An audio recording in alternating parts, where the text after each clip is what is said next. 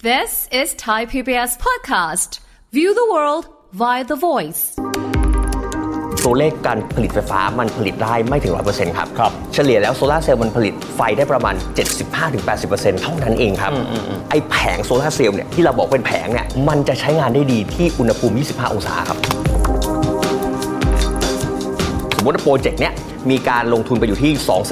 240,000 บาท อ่า และเราสามารถประหยัดไฟได้เดือนละ 3,000 บาท วิธีการคำนวณก็คือว่าเอาเงินที่ประหยัดได้อะครับเป็นตัวหาร และเอามูลค่าของตัวโซลาร์โปรเจกต์เนี่ยเป็นตัวตั้ง ก็ 2 4 0 0 0หาร หารด้วย 3,000 3,000 ก็ตกประมาณ 80 เดือน อืม ผมก็ตีแบบบ้านๆก็ตีประมาณเกือบ 7 ปี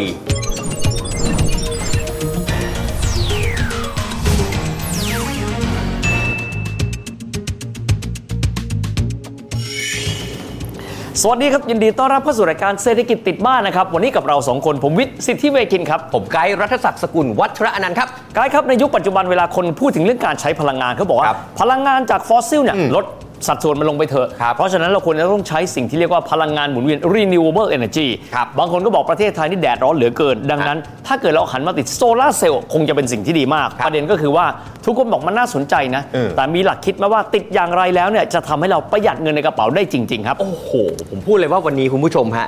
ผมไม่คำนวณฮะ อืม เออ เพราะว่ายังไงครับ ผมบอกก่อนว่าโซลาร์เซลล์มันเป็นผลิตภัณฑ์ที่มันต้องดูตามความเป็นจริงของพื้นที่บ้านนะเฮีย อืม สมมติถ้าบ้านเฮียเป็นคฤหาสน์เฮียคงต้องติดขนาดมหึมา อ่าเป็นไปตามสัดส่วน ถูกต้อง อืม แต่ถ้าสมมติว่าบ้านเราอยู่หลังเล็ก อืม ๆกำลังการใช้ไฟเราก็ไม่ได้เยอะ เราก็ติดแค่ขนาดเล็กก็พออา เพราะฉะนั้นเรื่องของการคำนวณว่ามันจะคืนทุนเท่าไหร่เป็นเหตุปัจจัยที่ทุกคนต้องดูอย่างปัจเจก ดูอย่างปัจเจกแสดงว่าแต่ละบ้านความจำเป็นไม่เท่ากัน ถูกต้องครับ พื้นที่การหันมุมเข้าไปก็ไม่เท่ากันเช่นเดียวกัน ใช่ครับ ทีนี้ต้องคุยกันแบบนี้ อืม วันนี้เราลองจะให้หลักคิดนะครับว่า ครับ ถ้ามีหลักคิดสัก4ี่ห้าข้อ เออ ที่แต่ละท่านลองไปเป็นกรอบความคิดว่าเราจะติดไหม ครับ ติดแล้วคุ้มหรือเปล่า ถ้าคุ้มคุ้มภายในเวลาเท่าไหร่ อืม เรามีกรอบมาดังต่อไปนี้เอาข้อแรกเลยครับไกด์บางคนก็บอกว่าจะติดนะเอาข้อแรกก่อน นะฮะ ติดตรงไหนบางคนบอกว่าโซลา เออ รูฟท็อปมันต้องติดบนหลังคาเสมอ เออ หรือเปล่า จริง ๆ แล้วเป็นความเชื่อที่ไม่ครอบคลุม อืม ผมใช้คำว่าโซล่าร์จริง ๆ แล้วมันหลายคนเข้าใจว่าพอมันต้องอยู่ที่สูง มันชื่อรูฟท็อปไง เออ มันก็ต้องติดที่สูงถูกต้องไหมฮะ เออ ประเด็นคือแนวคิดของโซลาร์รูฟท็อปเนี่ยคือการติดโซลาร์ในพื้นที่ที่จำกัด เพราะฉะนั้นพื้นที่ที่รับแสงแดดได้ดีที่สุดก็คือบนดาดฟ้า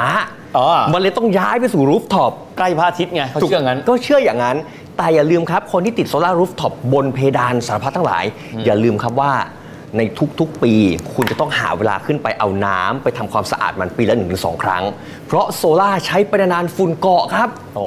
เออ ความสามารถในการที่จะซึมซับแสงอาทิตย์ก็น้อยลง ถูกต้อง เพราะฝุ่นมันก็เกาะมันอยู่อย่างนั้น ถูกต้อง ทีนี้ทีนี้เราเคยได้ยินบอกว่าโซลาร์ฟาร์มไว้ตั้งไว้ที่พื้นทำได้เหรอ ทำได้ครับเฮีย อ้าว จริง ๆ แล้วโซลาร์เนี่ย เพราะฟาร์มคือวางที่พื้นนะ เออ มันก็วางที่พื้นโซล่าที่เป็นโซที่เป็นโซล่าลอยน้ำก็ ครับ ก็แปะอยู่ที่ผิวน้ำเลย อ๋อ มันก็ทำได้ เพราะฉะนั้นกำลังจะบอกว่าถ้าบ้านใด อืม มีพื้นที่ที่กว้าง ๆ อยู่แล้ว แล้วมันพอมีพื้นที่สักส่วนหนึ่งที่สามารถที่จะเอาไปวางโซล่าได้ อันนั้นควรทำครับ เพราะอย่าลืมนะครับว่าบางโรงงานเนี่ยเขาต้องไปคือต้องเทียบกับโรงงาน เพราะหลายคนมักจะมีภาพจำของโรงงานอยู่ ถูกต้อง หรือถ้าเป็นบ้านใหญ่ๆเนี่ยหลายคนก็คิดว่าโอ้ต้องติดบนหลังคา อย่าลืมนะเฮีย ค่าใช้จ่ายในการที่จะเอาพนักงานอ่ะ อืม ขึ้นไปปีนทำความสะอาดล้างข้างบนอ่ะ เออ มันเป็นหมื่นนะ โอ้แต่คิดข้อนี้มีข้อดีอย่างครับเพราะ เออบ างที่เนี่ยเขาติดไว้ที่ไหนรู้ไหม ครับ เขาติดเอาไว้ที่ลานจอดรถครับ อ๋อ เพราะลานจอดรถเป็นหลังคาเหมือนกันแต่ว่ามันไม่ได้อยู่ในพื้นที่สูง แต่บางทีเราอาจจะลืมไป ใช่ อย่างเช่นโรงงานอุตสาหกรรมที่เขาผลิตรถยนต์เนี่ยรถจำนวนมากมาย ครับ ไหนๆก็จะร้อนอยู่แล้ว เอาแบบนี้กันละกันติดเอาไว้ หลังคาของโรงรถ ซึ่งก็มีความหมายไม่ได้สูงมาก อาจจะสูงประมาณสัก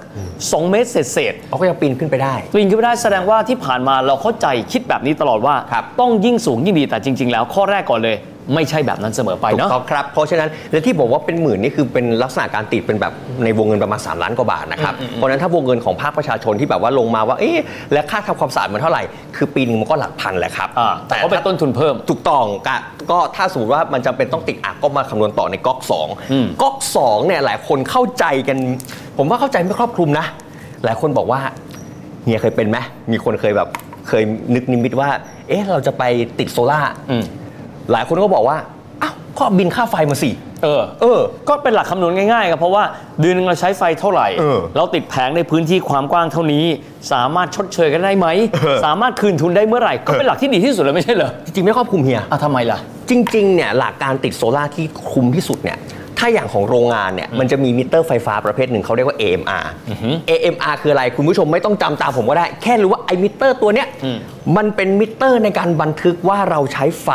ในช่วงเวลาไหนเป็นพิเศษ ระบุเวลาไปด้วย ระบุเวลา ทำไมเรื่อ ด้วย งเวลาจึงมีความสำคัญในการคำนวณว่าจะติดโซลาร์เซลล์หรือเปล่าล่ะ สมมุติครับเฮียสมมุติว่าเฮียใช้ไฟตั้งแต่6โมง อืม ถึงประมาณเที่ยง อืม ถามว่าเฮียจำเป็นไหมครับ ต้องติดโซล่าโซล่าเซลล์แบบขนาดใหญ่ ๆ เต็มพื้นที่เลย ก็ตอนนั้นพระอาทิตย์เพิ่งขึ้นก็รับแสงได้เต็มเหนียวประมาณสักสามชั่วโมงไหม เออ เก้าโมงถึงเที่ยง ใช่ เออ ซึ่งเราก็ใช้ตอนนั้นอยู่แล้ว เพราะฉะนั้นการคำนวณที่ว่าถ้าเราคำนวณแล้วมันมากเกินไปบางทีมันแพงเกินครับ มันเกินความจำเป็นครับ โอ้นึกออกแล้วต้องบอกแบบนี้ว่าหลายคนอาจจะเข้าใจผิดนะครับ เออ คือโซลาร์เซลล์พลังงานที่เราได้มาปุ๊บ ได้เป็นไฟปั๊บต้องใช้เดี๋ยวนั้น ใช่ครับ เพราะฉะนั้นถ้าเกิดว่าเราเป็นคนที่ไม่อยู่บ้านเลย อันนั้นก็อย่างหนึ่ง ครับ แต่ถ้าเกิดว่าเราอยู่บ้านตอนกลางวันบ้านเป็นโฮมออฟฟิศ อืม มีความหมายแสงอาทิตย์สาดเข้ามาปั๊บแปลงจากแสงอาทิตย์กลายเป็นไฟฟ้าทันที ครับ ท่านได้ใช้เลยก็อย่างหนึ่ง ใช่ เพราะฉะนั้นการที่ไกด์บอกว่าจำเป็นต้องดูบิลแล้วจะต้องดูว่าเราใช้ไฟเวลาไหน พฤติกรรมการใช้ไฟของคนแต่ละคนกับตารางเวลามันไม่เหมือนกัน ใช่ครับ ก็ต้องดูว่าฉันใช้ไฟตอนที่มีแสงอาทิตย์หรือเปล่า ใช่ เพราะถ้าหากว่าเราตัดเรื่องแบตเตอรี่ไปก่อน ถ้าเราไม่มีแบตเตอรี่กักเก็บพลังงานเอาไว้ ที่สุดเมื่อพลังงานออกมากลายเป็นไฟฟ้า มันก็หมดไป โอ้แล้วผมบอกก่อนว่าแบตเตอรี่เนี่ยในในตอนนี้ยังราคายังไม่ถูกนะครับ สูงมากยังสูถ้ามงาก ถ้าคนยังยังคิดว่าเรื่องแบตเตอรี่จะคุ้มทุนบอกเลยว่าตอนนี้ก็ยังไม่ แต่คำถามคือว่าคุณไกด์แล้วมิเตอร์บ้านที่เรามีอ่ะเขามีบริการ AMR หรือเปล่า มีบริการการแบบไปเก็บข้อมูลเป็นรายชั่วโมงหรือเปล่าคำตอบคือมิเตอร์บ้านตอนนี้ยังไม่มีนะค อ รั อบ กบ้านเนี่ยมันมีแต่อุตสาหกรรม มิตรอุตสาหกรรมครับ สิ่งที่เราควรจะทำคือว่าสมมุติว่าเฮียหรือผมเนี่ยอยากจะติดและอยากรู้พฤติกรรมการใช้ไฟของตัวเอง อืมอืม ว่าเราใช้ไฟเวลาไหนบ้าง ถ้าเราจะไปปรึกษากับเจ้าที่เขากำลังจะให้คำแนะนำในการติดตั้งของเรา อ่าๆ เราอาจจะบอกว่าคุณเธอฉันขอความร่วมมือหน่อยว่า ช่วยเอาเครื่องมือเนี่ยมาติดไว้กับมิเตอร์ของเราหน่อย อ๋อ และ บ เป็น ริษัทผู้รับเหมาก็สามารถ ใ ช่วยเก็บข้อมูลเราได้ ใช่ครับเก็บข้อมูลประมาณ 7 วันก็เพียงพอแล้วครับเพราะ อ๋อ เพราะว่าพฤติกรรมการใช้ไฟของมนุษย์เราค่อนข้างที่จะอยู่ในลักษณะที่มันคงที่ มีแพทเทิร์นเดิม ถูกต้องแค่นั้นเอง เพราะฉะนั้นอันเนี้ยต้องกำหนดให้ดี หรือถ้ากรณีเลวร้ายสุดเลย ถ้าจะติดทั้งทีแล้วไม่มีคนมาจดมิเตอร์ให้ ไม่อยากแบ่งสัดส่วนว่ากลางวันกลางคืนอะไรใช้มากกว่ากัน ใช้วิธีจดเองครับ ๆอ๋อเพราะเราก็สามารถรู้แพทเทิร์นได้เหมือนกัน ใช่ครับ จดตอน6กโมงเช้า โอ้ และก็จดอีกทีตอน6กโมงเย็น โอเค ก็ได้เหมือนกัน ครับ วิธีแบบบ้านๆเราก็มีมาให้นะเนี่ย ก็ง่ายดีนะครับ ง่ายดีไหม แต่ว่าหลายหลายคนต้องบอกว่าที่ไกด์พูดมาถูกแต่หลายคนไม่ไม่ได้สังเกตว่า เออ พฤติกรรมการใช้ไฟแต่ละคนคือใช้ตอนไหน ใช่ พอดีว่าแสงอาทิตย์ขึ้นเฉพาะช่วงเวลาหนึ่งหนึ่งเท่านั้น ครับ พฤติกรรมเราต้องดูว่าช่วงนั้นหรือไม่เนาะ ใช่ครับก็ถ้าคนที่อยู่บ้านใช้ไฟกลางวันเนี่ยจะคุ้มค่าสุด อืม นะครับ พวกโฮมออฟฟิศนะ นะแนะนำกันไป ทีนี้อันที่ 3 เนี่ยเฮียครับเขาบอกว่าติดตั้งแล้ว อืม เขาบอกว่าเอ๊ะมันมีเรื่องของตัวบินค่าไฟมาแล้วคนติดตั้งยังไงเฮียคิดว่าการคำนวณเนี่ยเอ๊ะเราก็ไม่รู้นะ ติดไปแล้วเนี่ยฝนจะมาเท่าไหร่ ติดไปแล้วมันจะยังไง มันเลยต้องมีการคำนวณจากผู้ติดตั้งก่อน ครับ อ่าหลายคนสงสัยตรงนี้ว่า อ้าวคุณไกด์ก็ในเมื่อว่าก็ไปดูพื้นที่มาแล้ว ก็ไปดูเรื่องของตัวบินค่าไฟมาแล้ว ไปดูรายละเอียดว่าเราใช้ไฟตอนไหนมาแล้ว และทำไมยังต้องคำนวณอีก อืมอืม อย่างนี้ครับเนี่ยครับโซลาร์เซลล์เป็นผลิตเป็นผลิตภัณฑ์ตัวหนึ่ง มีอายุการใช้งานถึง 25 ปีนะติดแล้วมันอยู่ตรงนั้นเลยนะครับ ครับ เพราะฉะนั้นการคำนวณจากผู้ติดตั้งเนี่ยจะเป็นการคำนวณว่า ถ้าเราติดโซลาร์เซลล์ด้วยองศานี้ อืม หันทิศนี้ แดดขึ้นเวลานี้ตกเวลานี้รวมถึงโซลาร์เซลล์รวมถึงไอ้โปรแกรมที่มันคำนวณเนี่ยเฮียเขาโปรแกรมเขาคำนวณรวมถึงสภาพภูมิอากาศด้วยนะครับ โอ้ เพราะถ้าฝนตกโซลาร์ผลิตได้น้อยลงครับ พ่อแน่นอนนะเพ่อไม่มีแดด ใช่ครับ เพราะฉะนั้นเขาก็เลยก็เลยจะมีตัวเลขตัวเนี้ยคำนวณออกมาว่า เมื่อคุณติดมาแล้วเนี่ย คุณจะคืนทุน คุณจะใช้ระยะเวลาคืนทุนกี่ปี โอ้แต่ก็ดีนะ เพราะว่าต้นทุนในการเอ่อติดเนี่ยฮาร์ดแวร์ ครับ ค่าผู้รับเหมา อืม อาจจะเป็นหลักแสนได้เหมือนกัน ถูกต้อง เพราะฉะนั้นถ้าเกิดว่าคำว่าจุดคุ้มทุน break even ในภาษาอังกฤษมีความสำคัญ ครับ จะได้รู้ว่าเมื่อติดไปแล้ว และเราใช้พลังงานไฟฟ้าเมื่อเทียบกันกับพลังงานอื่น ๆ ที่เราได้มาจากตัวกริดนี้เนี่ย ครับ กี่ปีจึงจะคืนทุน ถูกต้องคจะรับ ได้มีหลักการพอได้เหมือนกัน ไอการคำนวณตัวเนี้ยเราต้องยอมรับผลการคำนวณจากทางคนที่มาให้เราจะ เป็นผู้รับเหมา เป็นผู้รับเหมาอะ อืม คือสมมติว่าเฮียเสนอแบบให้ผมนะผมว่าเฮ้ยมันไม่โอเค ยังไม่ต้องเซ็นนะครับ อืม ให้เขากลับไปทำใหม่ อืม จนกว่าการพูดคุยของเราจะตรงกัน ครับ เพราะอย่าลืมว่าตัวเลขที่เขานำเสนอออกมาเนี่ย เขาต้องนำเสนอตัวเลขออกมา ตัวเลขที่ออกมาเนี่ยมันเป็นค่าแบบร้อยเปอร์เซ็นต์อยู่แล้ว แต่อย่าลืมว่าชีวิตจริงเนี่ยตัวเลขการผลิตไฟฟ้ามันผลิตได้ไม่ถึงร้อยเปอร์เซ็นต์ครับ ครับ เฉลี่ยแล้วโซลาร์เซลล์มันผลิตไฟได้ประมาณ 75-80%เท่านั้นเองครับ เพราะอย่าลืมว่าไอ้แผงโซลาร์เซลล์เนี่ยที่เราบอกเป็นแผงเนี่ยมันจะใช้งานได้ดีที่อุณหภูมิ 25 องศาครับ แต่ว่าบ้านเราไม่ใช่นะ บ้านเราไม่ใช่ครับ เกินบ้านเราเขาบอกว่าร้อนเกินไปด้วยซ้ำบางคน ใช่ครับ ร้อนยิ่งดีไม่ใช่นะครับ ครับยิ่งร้อนนี่ประสิทธิภาพของโซลาร์จะยิ่งลดลงครับ เพราะฉะนั้นตรงเนี้ยอยากให้ดูไว้ด้วย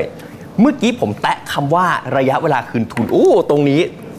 หลายคนสนใจตรงเลขตัวเลขตรงนี้แหละ เพราะว่าจะได้รู้ว่าลงทุนไปแล้วเป็นเงินก้อนไม่ใช่แบบนี้เป็นเงินก้อนไปแล้วเนี่ยค่าไฟที่เราหักเป็นหน่วยใช่ไหม ครับ หน่วยที่เราซื้อจากการไฟฟ้าเข้ามา ครับ กับหน่วยที่เราผลิตได้เอง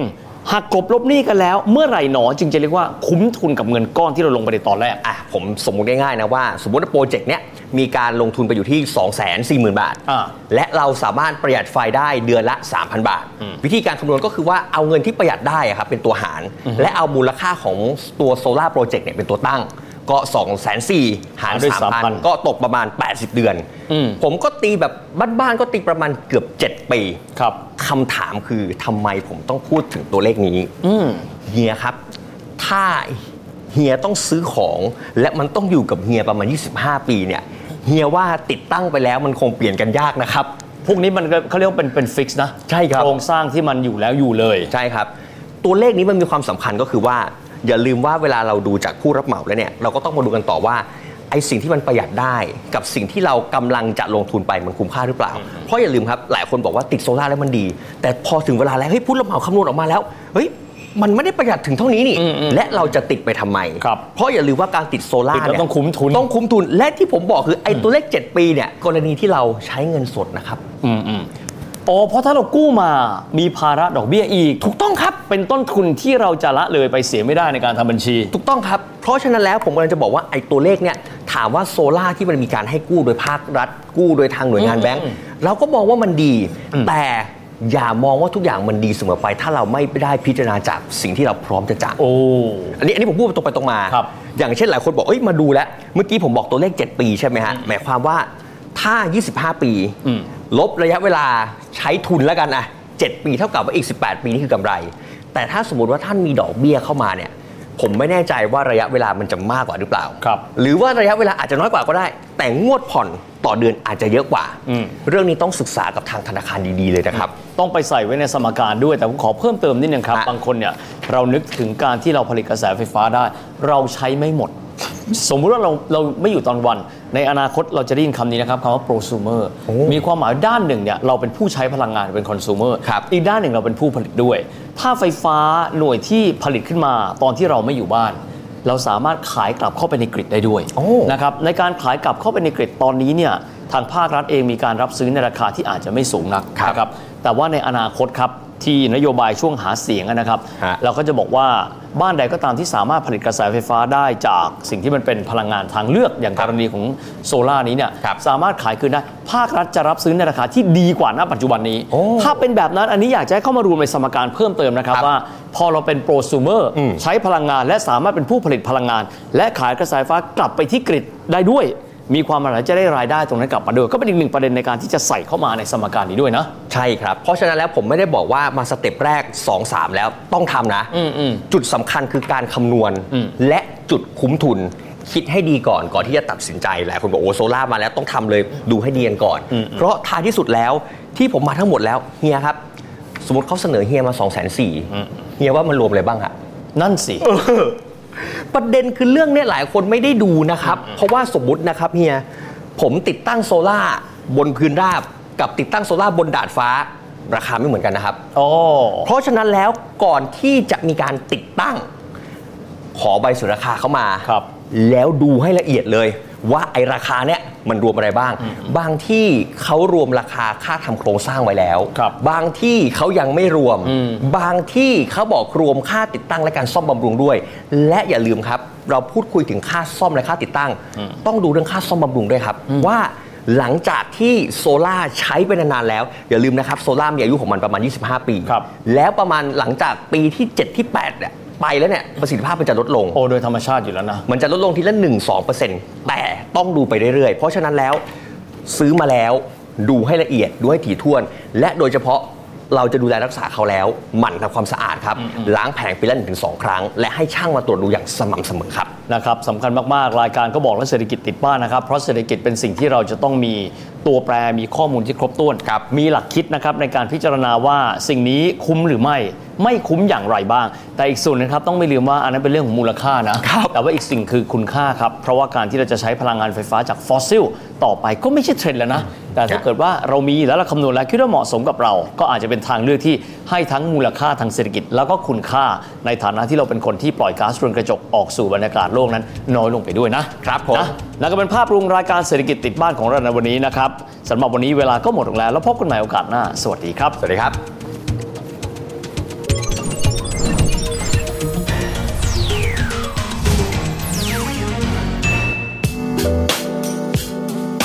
ติดตามรายการทางเว็บไซต์และแอปพลิเคชันของไทย PBS Podcast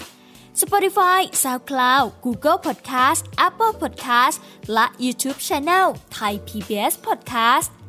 Thai PBS podcast. View the world via the voice.